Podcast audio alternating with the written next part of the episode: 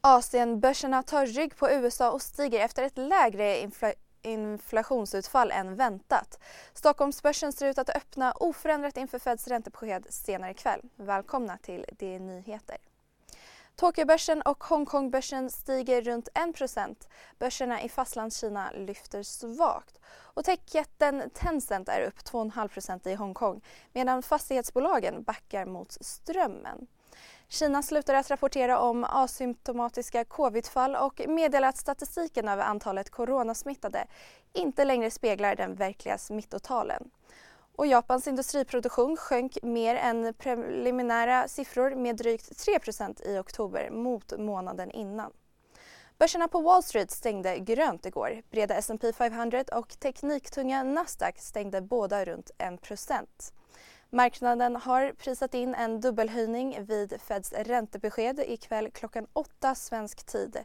Gårdagens inflationssiffra kom in svagare än väntat på drygt 7 och den amerikanska tioårsräntan backade på beskedet men står nu återigen i närmare 3,5% Dollarn stärks något mot kronan och kostar 10 kronor och 20 öre och flera aktier tappade fart inför stängningen.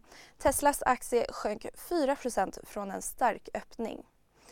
Facebooks ägarbolag Meta eh, steg nästan 5% på nyheten om att amerikanska politiker både från kongressens kammare och från båda partierna vill bannlysa TikTok i USA. Och nu står det klart att FTX-grundaren Sam Bankman-Fried blir åtalad på åtta punkter i USA där misstänks ha lurat kunder och investerare på drygt Expressen gör varje vecka podden Politikrummet där vi djupdyker i det senaste och viktigaste inom svensk politik. Med mig, Filippa Rogvall, som programledare tillsammans med mina vassa kollegor. Och det är ju ni som heter Thomas Nordenskjöld, Anette Holmqvist och Viktor Bartkron. Politikrummet kommer med ett nytt avsnitt varje tisdag. Vi hörs.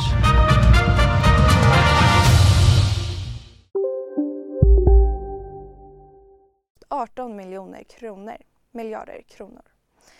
Och så till Sverige. Marknadsundersökningsbolaget Sint ställer in extra stämman idag med anledning av att vissa aktieägare inte är nöjda med presentationskraven i bolagets föreslagna incitamentsprogram. Kredithanteraren Hoist styrelseordförande Bengt Edholm avgår och styrelsen har utsett bolagets VD Lars Wollung till interim styrelseordförande fram till årsstämman den 10 maj 2023. Danske Bank får böta 21 miljarder kronor för penningtvättsskandalen i Estland. Värdet på de misstänkta transaktionerna uppgick till runt 2 000 miljarder kronor. Det finländska verkstadsbolaget Wärtsilä, där svenska Investor är största ägare, kommer att reservera 40 miljoner euro i det fjärde kvartalet relaterat till kärnkraftsprojektet Olkiluoto. På agendan idag, Feds räntebesked ikväll som sagt. Innan dess redovisas svensk inflation i november alldeles strax klockan åtta. Och kontraktstillverkaren Note har kapitalmarknadsdag. Och det var alla nyheter för den här sändningen, men mer blir det i Börsmorgon kvart i nio.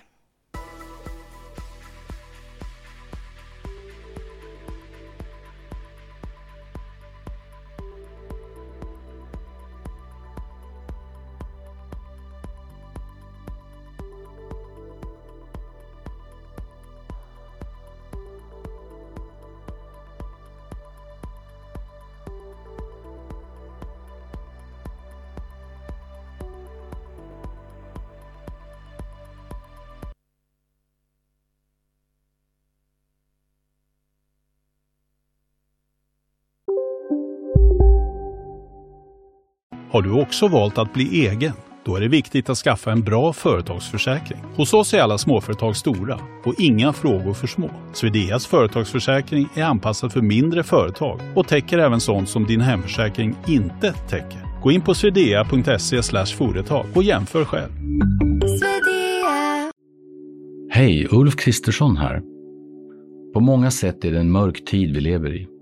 Men nu tar vi ett stort steg för att göra Sverige till en tryggare och säkrare plats. Sverige är nu medlem i Nato. En för alla, alla för en.